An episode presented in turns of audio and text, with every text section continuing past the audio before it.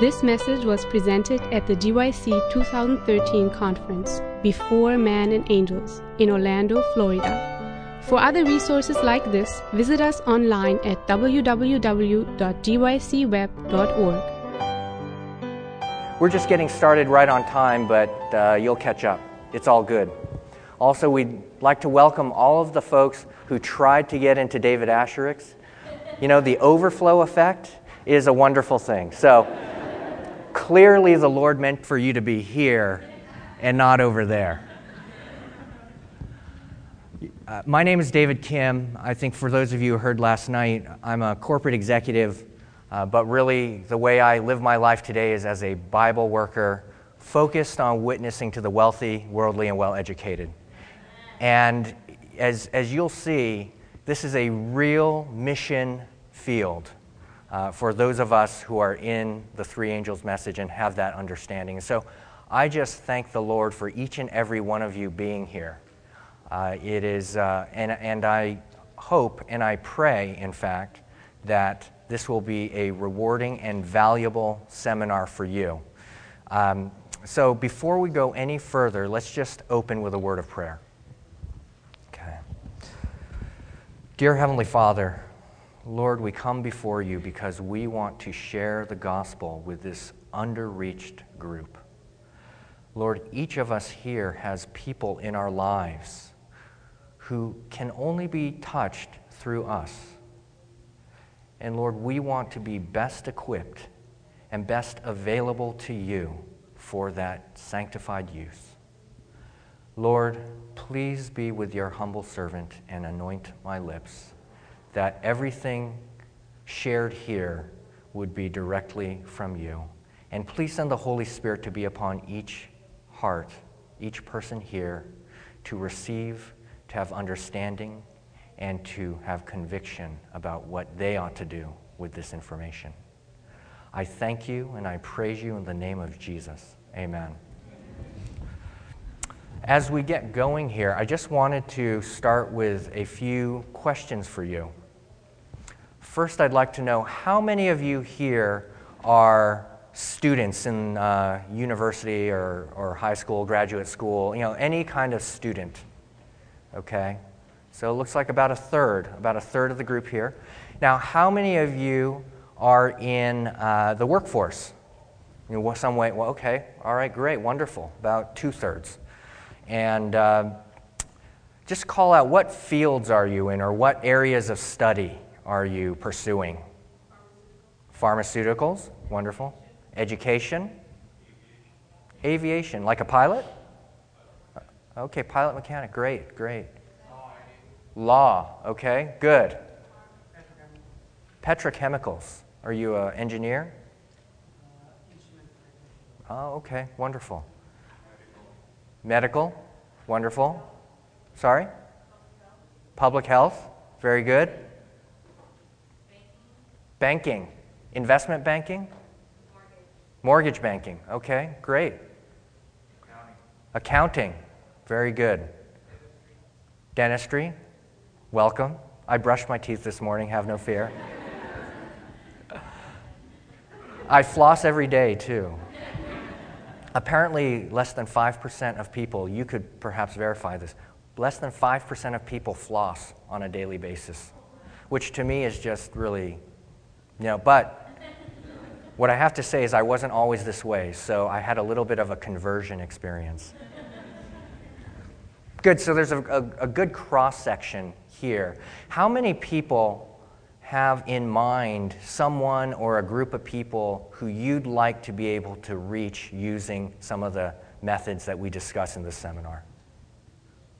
All right, just about everybody. Good. I'd like to just quick, I know we, you know, there's always less time than there is material, but I would like to get from you a little bit of um, what specific questions do you have that you'd like that you'd hope that you'd learn the answers to in this seminar. And I'm just going to write on the whiteboard here uh, just, just a few, but uh, raise your hand if you have a question you'd like to see answered in this seminar. Anyone? Yes, in the back. How involved do you get into a wealthy person's life before How involved do you get?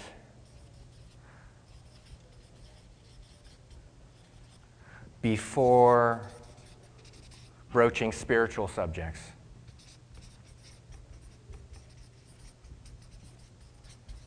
Good, good question. Yes. How do you create a need Yes. How do you create a need when they feel there is no need? Great question. Yes. Is it possible to have an uh, impact on the wealthy and well-educated if you are not wealthy or well-educated? Great question. What about me? Thank you. Other other question? Yes. How to get the conversation started?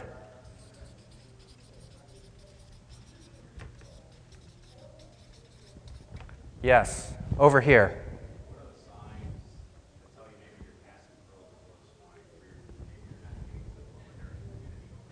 Yeah. How do you know when to say when, right? Pearls before swine. Yes.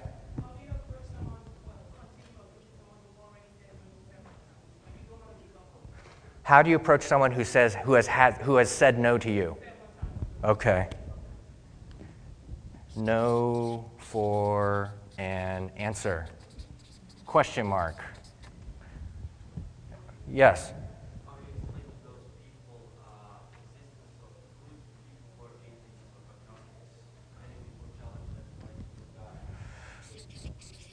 Why need God? I'm good enough.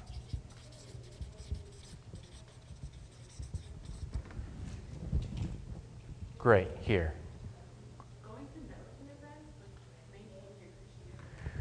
Yes. Maintaining values in secular events. Over here, I think I saw a hand. Yes. How do you make sense out of something that does not make sense to them? How do you explain it? Great.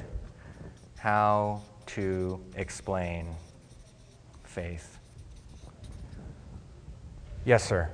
How to speak to somebody about religion without losing your job? How to keep my job. Yes, good question. Why me? Why me? How do I know to splash? Should I do this? Thank you. Yes, ma'am. Yeah. What about atheists?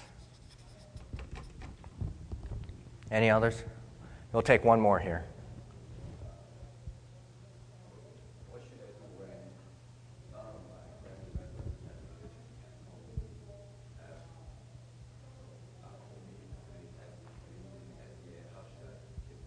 Yes.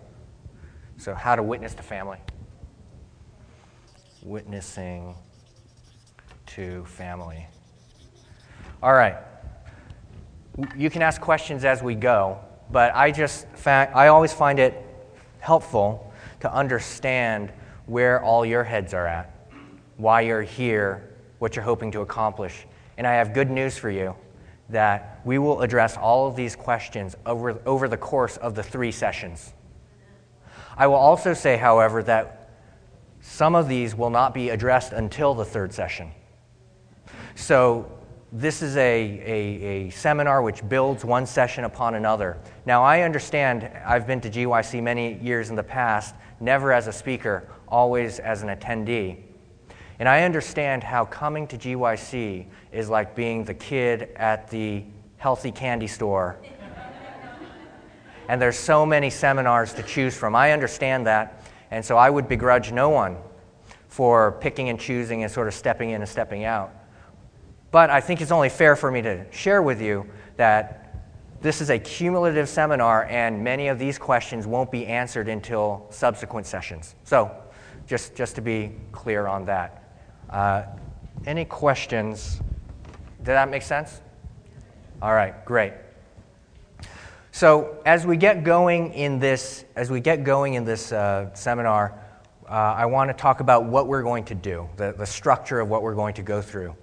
And it's three parts. Each one of these bullet points is one of the sessions.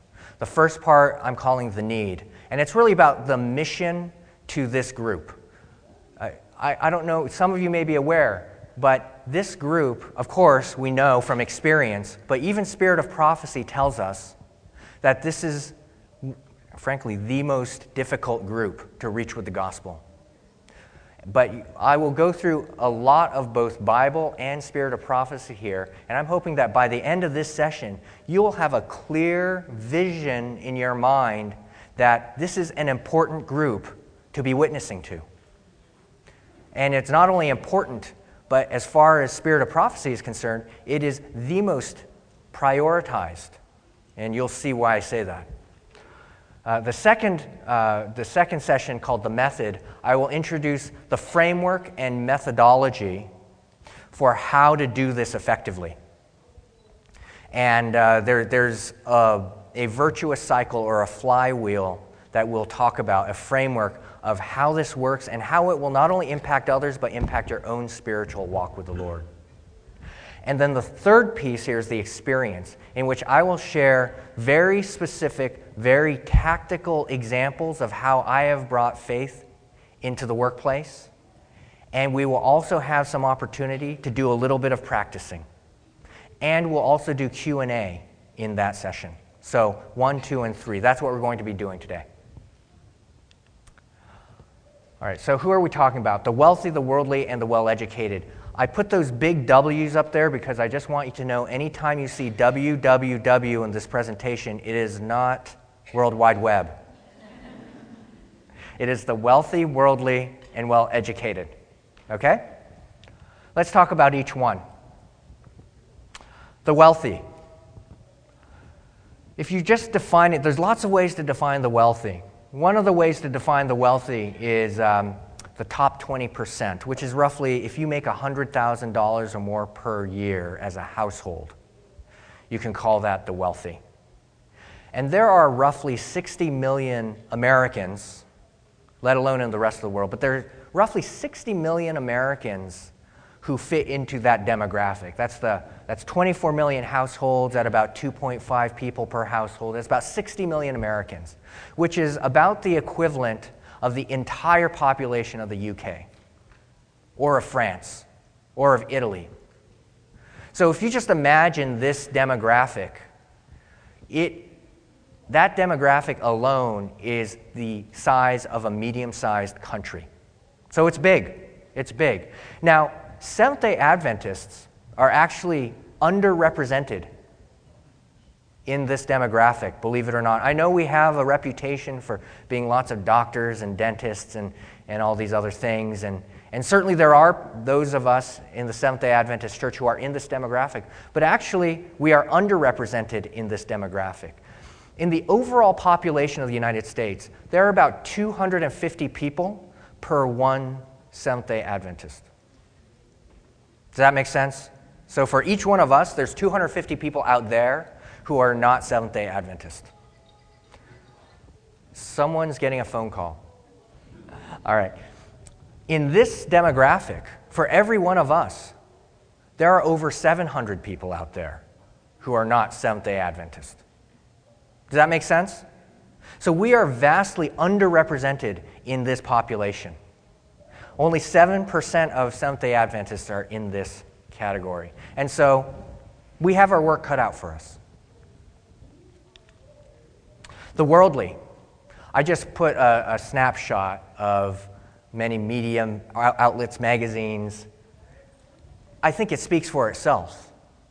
Right? You have this worldliness is not something you can measure on a census. Right? Worldliness is not something you measure on a bubble sheet that you fill out. Are you worldly or not on a scale of 1 to 10? But we know that, this, that our world, our society is, is consumed with beauty and with consumerism and wealth and getting ahead. And this spans demographics. Forget the 100,000 and up that we just talked about. People who make very little money in this world also aspire to these same things. Whether it's GQ, the Robb Report, the New Yorker, Cosmopolitan Magazine. By the way, I had to look for a lot of Cosmopolitan Magazine images before I could find one where I could actually put it up here and not frighten myself, but then cover up all the side subtitles, which all have to do with things that you already know about if you've ever been to a grocery store. But this is worldliness. This, this is the, the ocean that we swim in. Right? Amen? Okay. And then we have the well educated. I, uh, I went to Stanford, and so some of my imagery here will, will come from Stanford University. I know they lost yesterday, so. Anyone from uh, Michigan here? No one? Okay, a few people from Michigan. Uh, it was a good game. but there are there are, um, what is this? You add these numbers together. It's 42% of the United States have a bachelor's degree or greater. Right, 42%. This is people over age of 25. Okay, so my kids are not included in this number yet. All right. Now, uh, in the Adventist church, any guesses as to whether we're similar, over, or under that percentage of the population? Yes, we are over. Yes, we are over. Instead of 42%, we're around, well, for the, the, this 40% here, masters or professional plus bachelors, we're actually at about 45%. So we're a little bit overrepresented in this population. But then when I was looking at this data, I thought we're overrepresented in terms of education, but we're underrepresented in terms of income. And education and income always go to, uh, you ask any demographer, and they will tell you education and income are like peas and carrots, they always go together. So, what's going on here? Any guesses? Uh, good comment, but student loans don't apply to your income. They, they drain from your income. Yeah. Yeah, that maybe, maybe, yes. Because so many of our pastors and teachers. Yes, so there's a there's a career mix effect going on here. One is that the areas that we go into as a people tend to be thing I mean, not always obviously there's the whole healthcare thing that we just talked about but a lot of people are, are going into the ministries of, of various sorts or, or teaching um, at one of our schools and that kind of thing so that affects the mix that's a huge impact. And what's the other big impact? Any uh, statisticians or demographers or aspiring demographers out here? I'm sorry? Well, if yeah, if you don't have as much to begin with, there's less to pass along. That's true, but that's I don't think that's it. I'm sorry? Yeah, so that would apply to the first comment about lots of us uh, choosing to go into different fields that, that aren't as remunerative. We do have, that's exactly it. We have a lot of retirees. Now, it's not just because we live longer, though, it's also because our church is aging. Our church is aging, and it's dramatic. And it's not just because of the baby boomers, it's disproportionate to the effect that you would expect from the baby boomers. And so we should think about, and I'm sure there are people in Silver Springs, Maryland, and wherever else they think about these things, thinking about the fact that our church is aging and what that means for the future. Hopefully, it will mean nothing because Jesus will come soon. Amen. All right, so that's the worldly, the wealthy, and the well educated.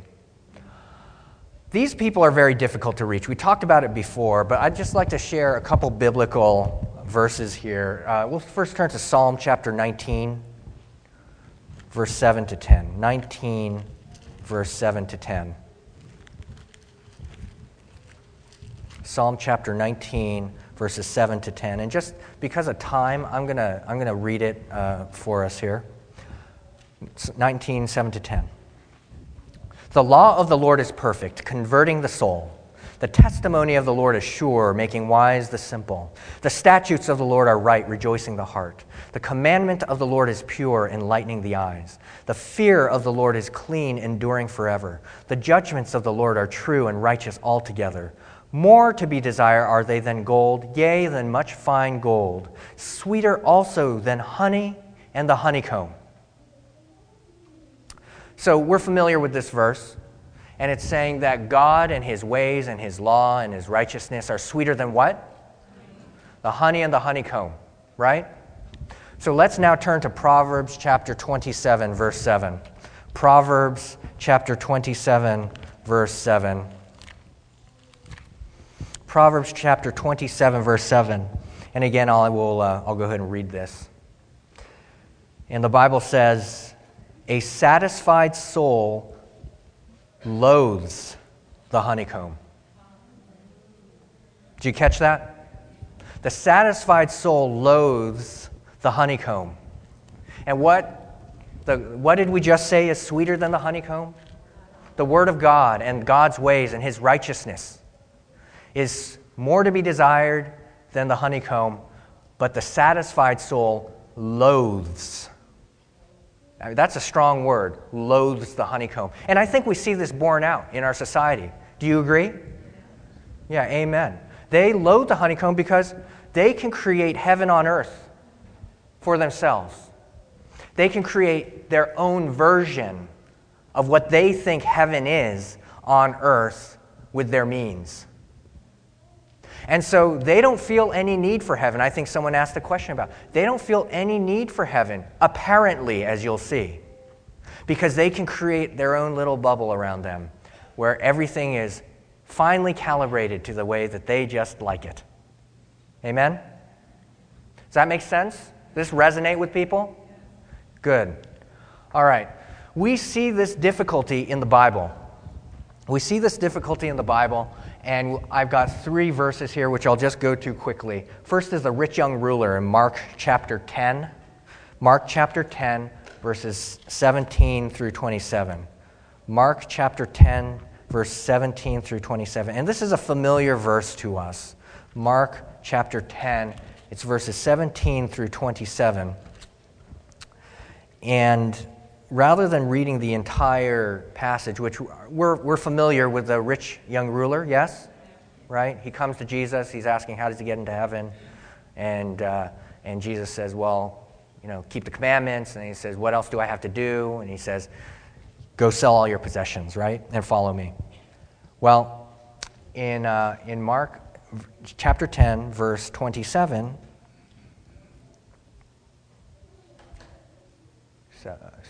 It's not verse, excuse me, it's not verse 27. Yes, thank you. 22. Thank you. But he was sad at this word and went away sorrowful, for he had great possessions. Right? And so you see right in the Bible someone walking away from the Lord, walking away from Jesus Christ. He's looking straight in his face and walking away because of why? Because of his great possessions, right? And, and God says that it is easier for a camel to go through the eye of a needle than a rich man to enter the kingdom of heaven, kingdom of God. Right, so we've got our work cut out for us. We have King Herod. It's a second reason why these people find it difficult to come to the Lord.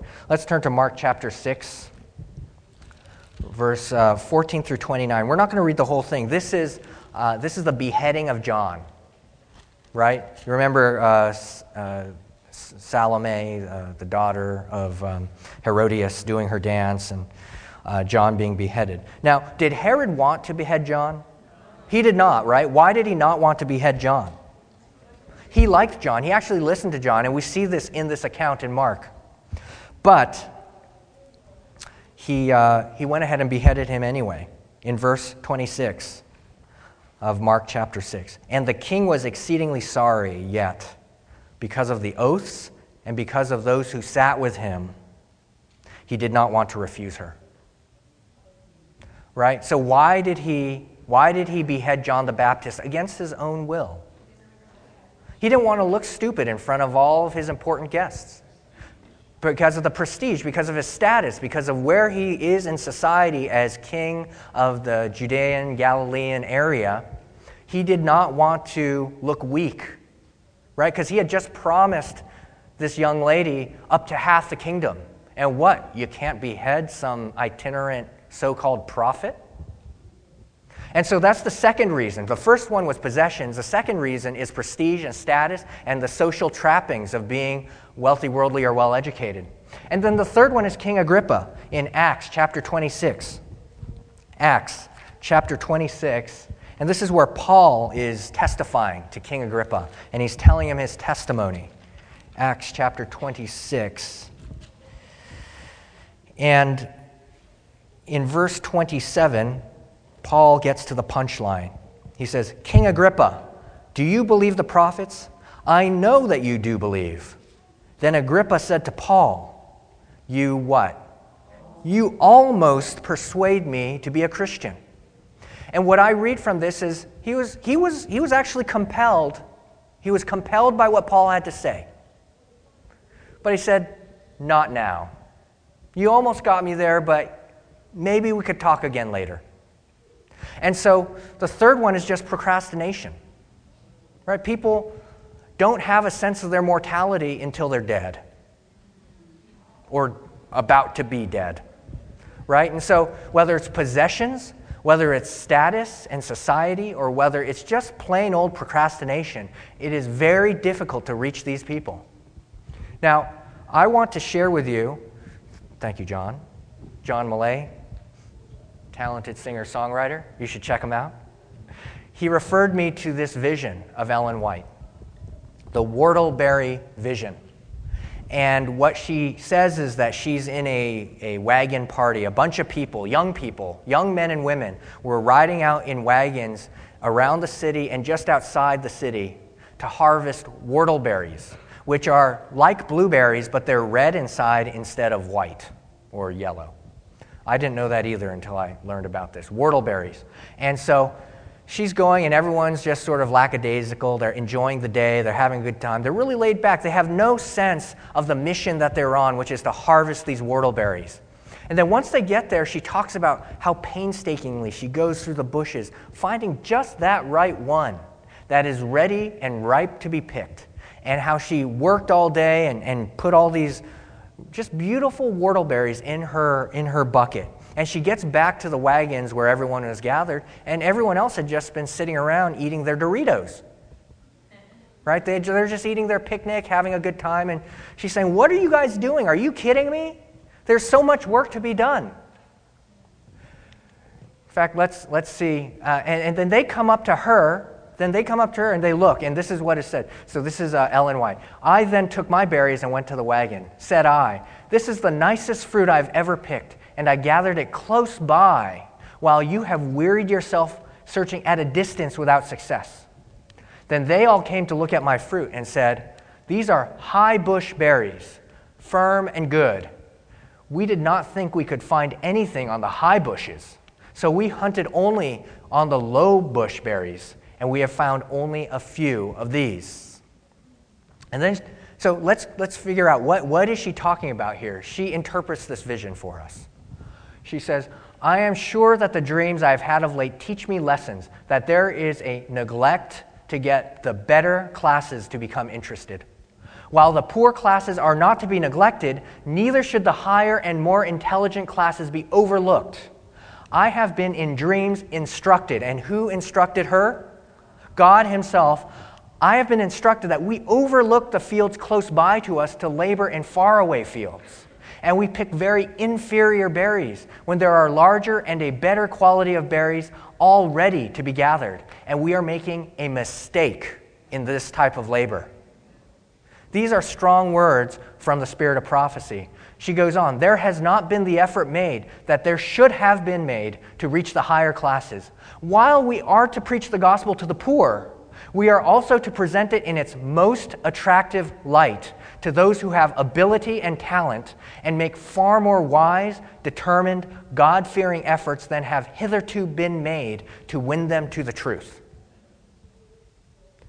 This is not ambiguous, is it? It's pretty, pretty clear that the spirit of prophecy is in favor of this kind of work. In fact, is exhorting us and encouraging to this kind of us to this kind of work. Now, why do we neglect this ministry? Well, she calls it out out of fear and a lack of faith. On whose part? On our part. On our part. There are intelligent men and women whom we are afraid to work for. Why? We fear repulse because we don't want to be turned down. Right? That's what she's saying, right? Amen? All right, fearing repulse, but earnest efforts should be made for the higher classes, coming close to their hearts, visiting them, and using special wisdom to win them to the truth. There should be no pushing, no sharp contention, but leading their minds out to investigate. We could do the rest of the seminar just on this passage. She actually hits on the very elements of the methodology that we're going to talk about for the remainder of this time and the next couple sessions. Um, but you can see, just tuck these thoughts into your heads, and you will see these themes come back to you as we go through this material. And then she goes on elsewhere. One reason why efforts have not heretofore been made for the higher classes, as I have presented before you, is a lack of faith and real courage in God. So, not only are we afraid for ourselves, we're actually not faithful in God. We think that the wealthy, worldly, and well educated are too difficult for the Lord to reach. Can you believe that? These are strong words. These are strong words. Yes, ma'am.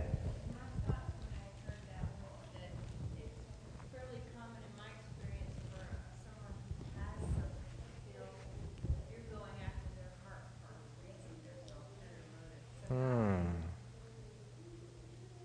get around something where people are going to be suspicious from the get-go. Yeah. Great question.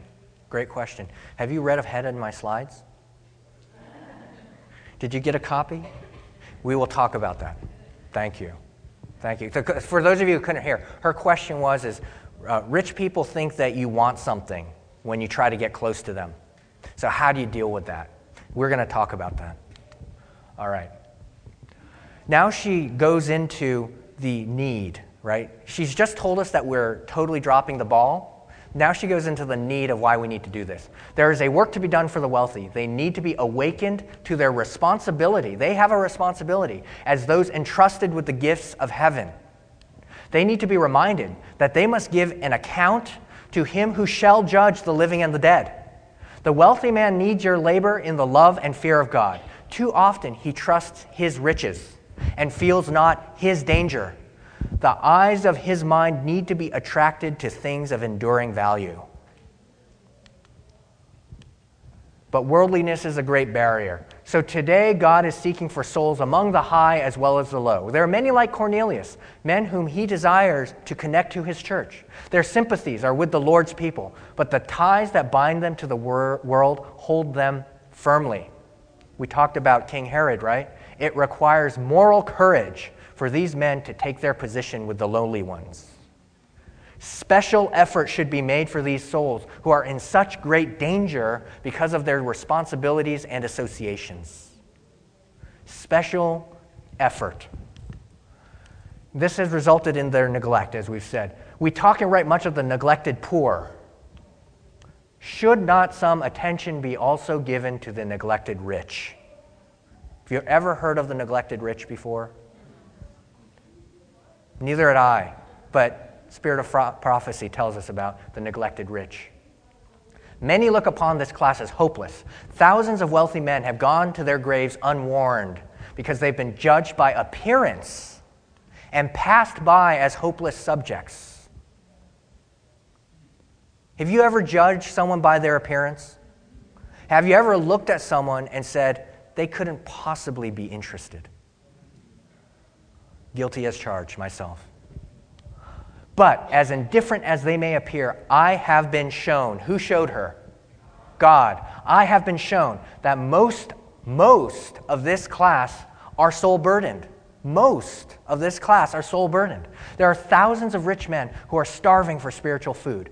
Many in official life feel their need of something which they have not. Few among them go to church, for they feel that they receive no benefit.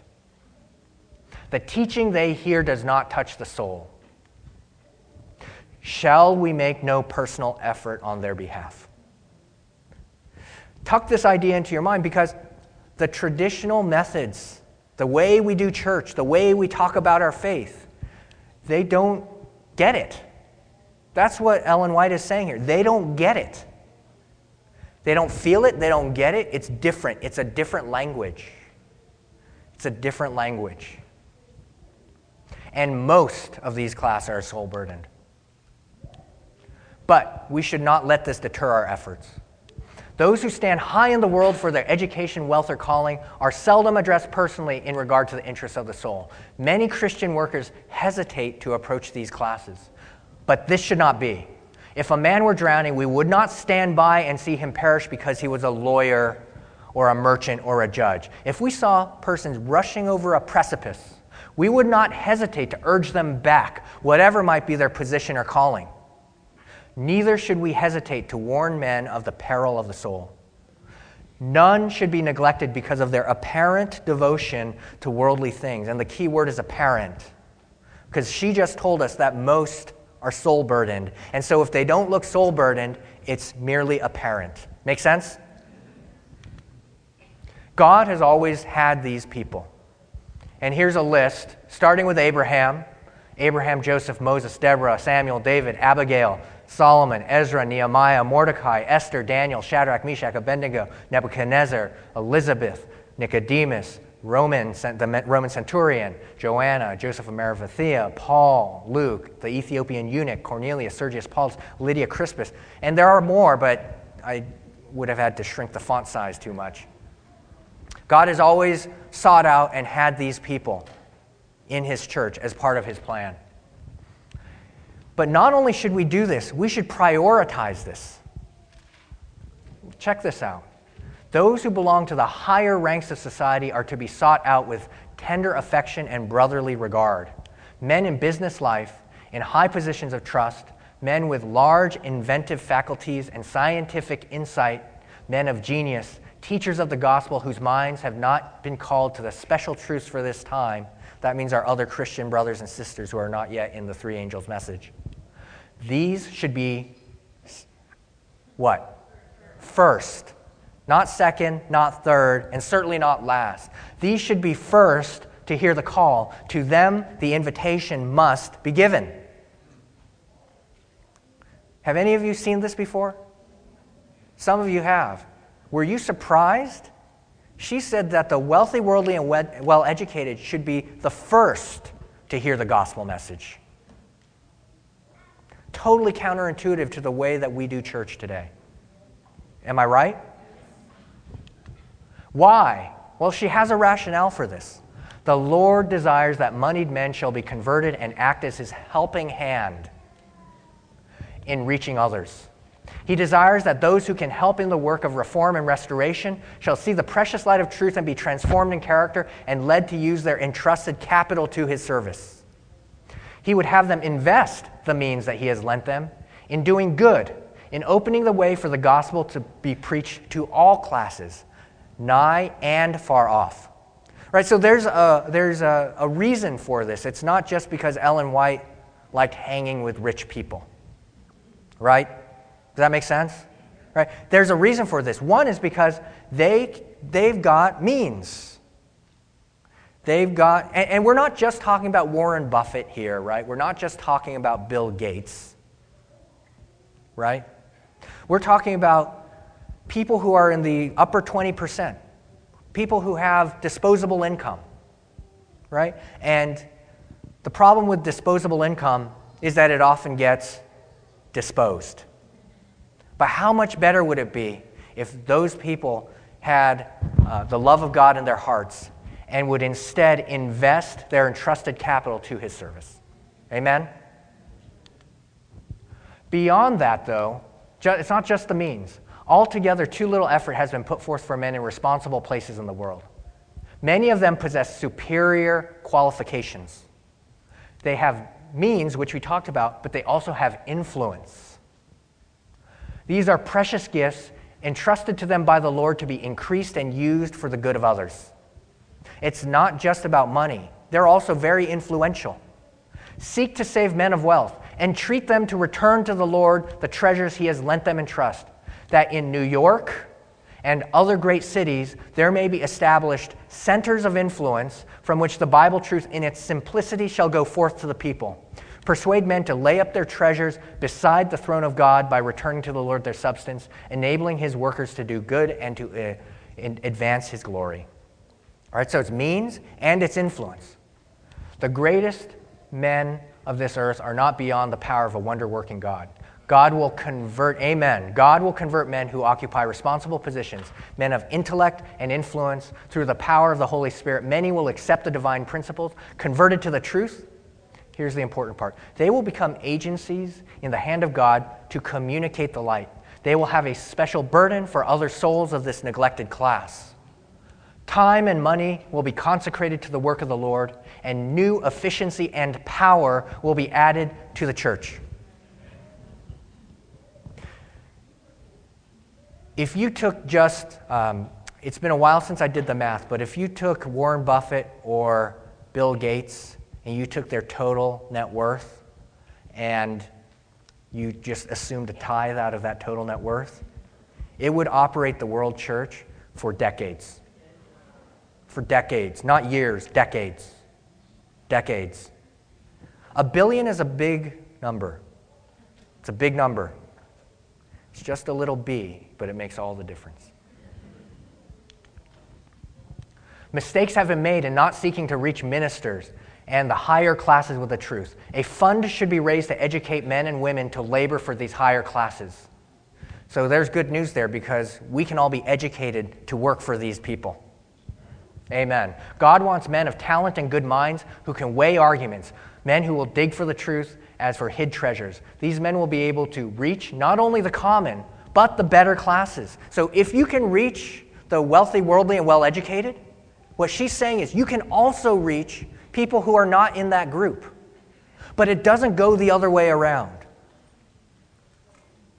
It is a different animal reaching these people. Now, there are similar principles, there are similarities. I don't want to say that uh, no you know, wealthy person can ever be reached by someone who's not in that same circle. But in the main, it's a different animal. There are lots of differences, um, which we'll talk about. Such men will ever be students of the Bible, fully alive to the sacredness of the responsibilities resting upon them. She's talking about the, the, the WWWs who are converted.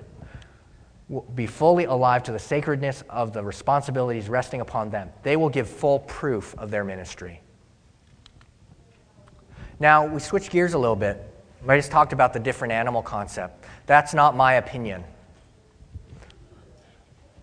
The intelligent, the refined are altogether too much passed by. I love this language. The hook is not baited to catch this class. Isn't that a powerful image? The hook is not baited to catch this class.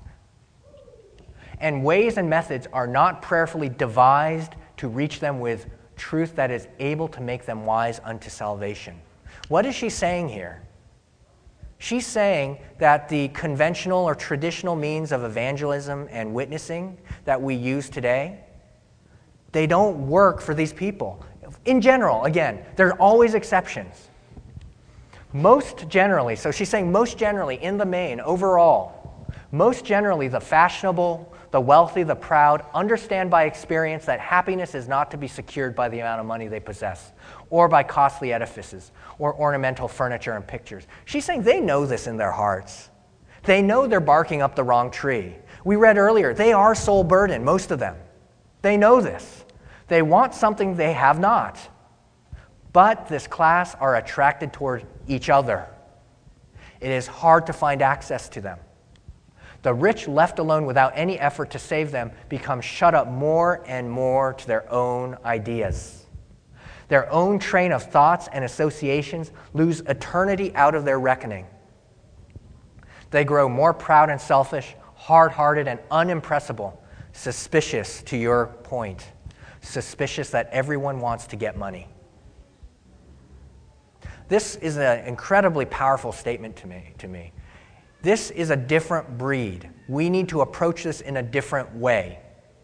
And it is hard. It is hard work. We're going to read more quotes about this. This is hard work.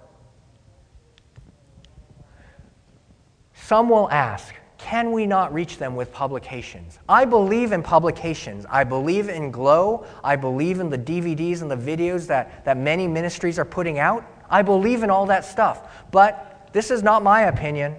There are many who cannot be reached in this way. This is spirit of prophecy.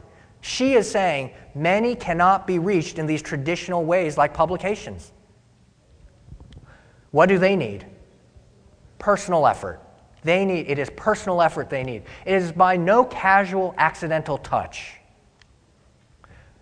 No casual accidental touch that wealthy, world-loving, world-worshiping souls can be drawn to Christ.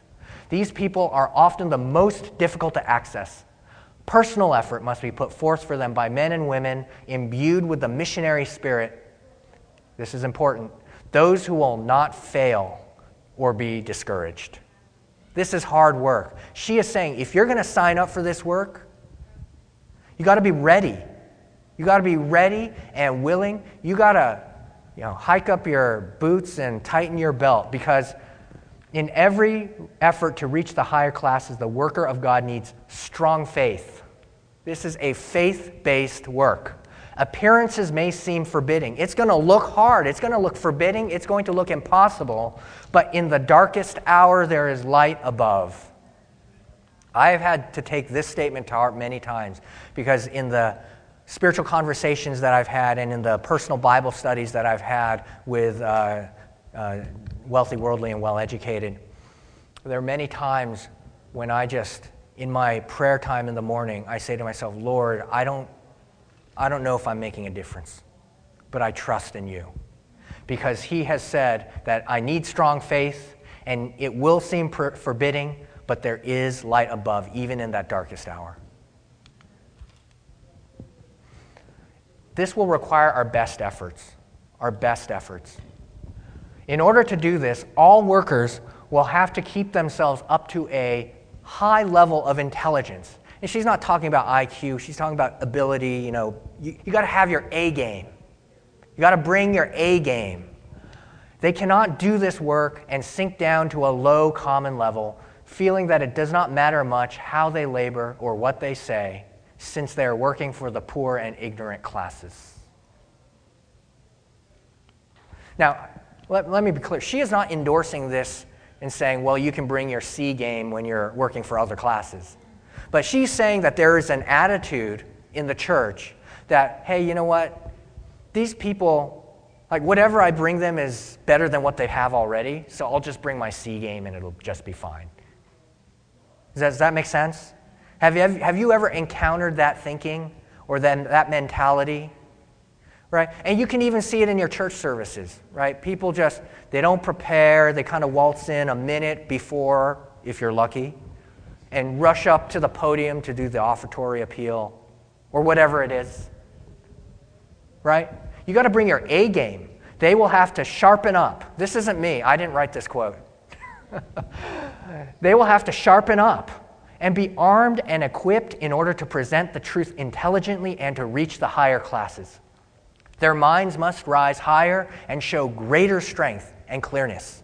And you can learn this because if you couldn't learn this, she wouldn't tell us to be armed and equipped. Right? Instead, she would say, You either got it or you don't. And if you think, if you're wondering if you got it, you don't have it. right? You can be armed and equipped, and that's, that's what we're going to talk about today. But we got to bring our A game. Now, that said, some are specially fitted. Some are especially fitted to work for the higher classes. These should seek wisdom from God to know how to reach these people, to, not, to have not a merely casual acquaintance with them, but by personal effort and living faith to awaken in them the needs of the soul, to lead them to a knowledge of truth as it is in Jesus. Right? But I don't think this fitting is about um, having degrees and, and so forth. What it's about is are you going to bring your A game? Are you willing to develop your A game? How many great evangelists do you know? People who can have a conversation with anyone, talk very intelligently, use big words, whatever you want, who hadn't even, hadn't even gone to college. Right? There are those people out there. Right? It's about your willingness to bring the A game. Even more important, in order to reach these classes, believers themselves must be living epistles known and read of all men. What does that mean to be a living epistle? Your lifestyle. You have to practice what you're preaching, right? Always be preaching, and if necessary, use words, right? And so, one of the things we're going to talk about here is you need to be a living epistle. If your lifestyle, and, and someone asked about um, uh, networking events and secular events, if your lifestyle isn't a witness in and of itself, you're, you're not even at the, at the starting line. So we'll talk about all that. So, in summary, for this section, uh, there are three points I want you to take away. First is this is a huge mission field. Over 60 million people. This is a mission field the size of a medium sized country. And it is very difficult. They are the most difficult to reach with the gospel. And it can't be lackadaisical, it needs to be focused effort. It needs to be focused effort for their own salvation and also so they can help. And third, it requires deep personal effort and our best thinking. And so, the question that you should all be thinking about this isn't going to be easy. It's not going to be, you know, it's not going to be, you know, I, I, I hate to, I, I don't want to be, I don't want this to come across as being negative on other types of ministry. There are many types of ministry. Many different people are called to different types of ministry, right? But this is a very unique, different kind of ministry, and it really needs our best thinking. And it's difficult, and it needs faith. And so, I, I'm not trying to chase you away either. I'm not trying to chase you away. But th- have these thoughts on your mind as we go through the next couple sessions about the approach. Because what I'm going to tell you, I, I told you this last night, and I'll tell you again. The way that the Lord has shown me how to witness and share with these people is literally as easy as talking to someone about the weather or what their weekend was like. Literally. It is literally that easy. Has anyone ever, okay, let me ask you an easy question. Any of you ever actually done any witnessing, tried to talk to someone about their faith? Right? Okay, good. Most of you, most of you. Was it easy or hard? A little bit of both. How, who would say it was more hard than easy? Okay, I'm going to say 40%. Who says it's more easy than hard? Um, less than that. So maybe it's like 60 40. Well, what I'm going to share you is going to be easy, easy. Really easy. I couldn't believe it, but it works. With that, I'd like to ask, uh, we have about five minutes left. I'd like to ask if there are any questions at this point of the pre- presentation. Yes, sir. How do you balance heavenly, you know, acquiring heavenly intelligence and worldly intelligence to maintain your cred- credibility before, you know, bosses, coworkers, Yes. So, so uh, you're, you're saying, how do you maintain your credibility with your secular circle of influence um, while still being heaven oriented? Right? Um, we're going to talk about that, but the short answer is you got to do your best. You got to bring your A game in every facet of your life. And the Lord will show you how to do that. The Lord will show you how to do that, and we will talk about how you do that and some of the choices and decisions that each of us needs to make in order to do that. Thank you. Other questions? Yes, sir. How do you um, know if God is calling you to this unique Mm-hmm. ministry? I mean, because it's you know it's common to think, oh, we're called to go to China, or Right. how do you know if God calling you to this kind of? How do you know if God's calling you to this kind of ministry? Um, There are entire seminars about how to know the will of God in your life. So I will not do this topic justice, but what I will say is this. Uh, you remember the Whortleberry vision early on in this presentation. You'll remember the contrast she made between what she had done and what the others had done. And one of the contrasts she made was I was looking nearby and found all these beautiful whortleberries. You guys went far off and found low quality ones, if any. Right? And so she is clearly making a statement there. And I think Jesus Christ made a statement there. Right?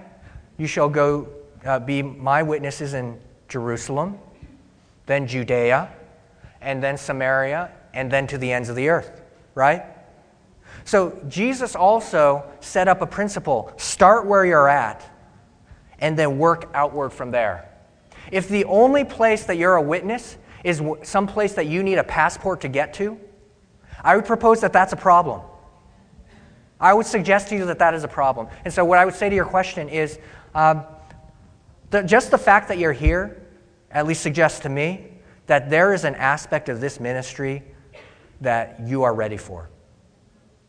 That's why you're here. You're not here by coincidence. Even the fact that you got uh, overflowed out of David Asscherick's seminar next door. Do you think that was a coincidence? So that's what I would say about that. And we have time for uh, a couple more questions. Other question? Yes, sir.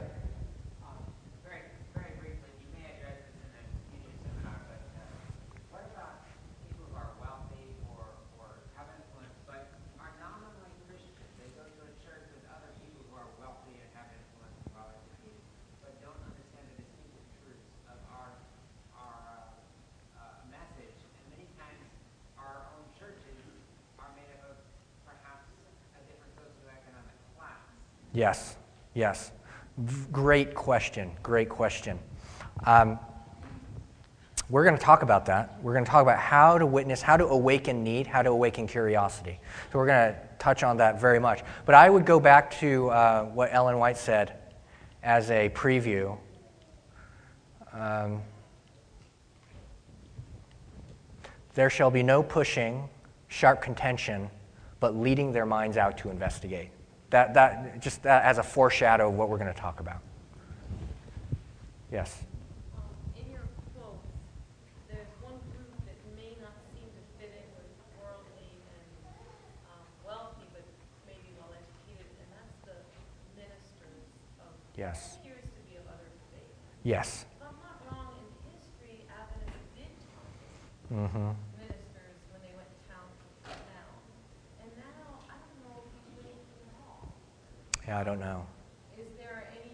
I, don't know if you have that as part of your I, I would just. going to leaders of churches. Is that what you're? Yeah, no, so I'm not. This, this the question is uh, what about ministers of other denominations and, and witnessing to them?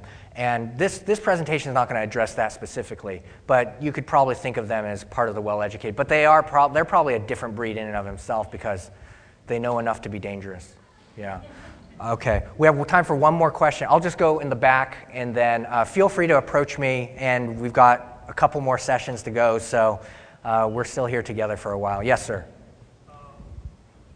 My question is about there is, there is this uh, highly educated, the WWW, but they're in the church, and usually they're given special seats. How do we reach them? You're talking about unconverted WWWs within our own church. Yes. You sh- will you be here for Sabbath plenary at 2 p.m.? Okay, I'll be giving my testimony there, and I think you'll find it insightful. But because I was one of those people, I was one of these highly educated WWWs sitting within our church, um, serving as an elder, in fact, but completely heart unconverted. We'll talk about that. We'll talk about that. I think a lot of the similar principles apply here, but, but, but um, we'll talk about that. All right. We, I want to let you guys have a full break. Uh, So I think we have a 15 minute break now. Is that correct? Um, while, while, during the break, though, I would appreciate it if one of the things I'm trying to do is build a database of, that sounds really Google NSA. What I meant to say was, I'd like to find, could you hand these out? Would you mind handing these? Would you mind just passing these out? Thank you. Uh, if you are interested in this type of ministry, I'd love for you to fill out some information. Um, thank you. I'd love for you to fill out some information and uh, just let me know who you are. I'm working with Bonders and Campus, who you might be familiar with uh, out of Michigan.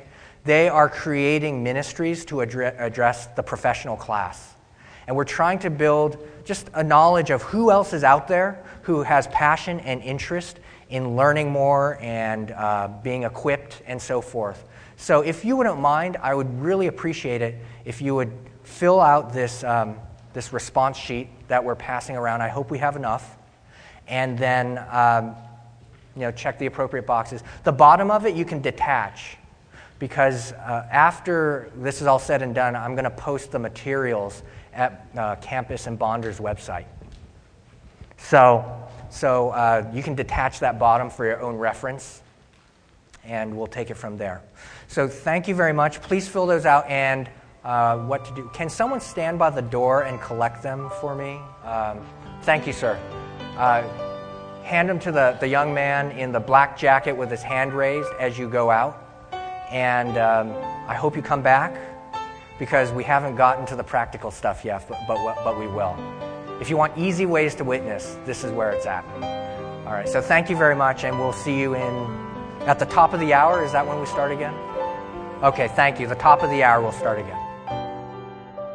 This message was recorded by Fountain View Productions for GYC. GYC, a supporting ministry of the Seventh day Adventist Church, seeks to inspire and equip young people to be vibrant, Bible based, and Christ centered Christians. To download or purchase other resources like this, please visit us online at www.gycweb.org.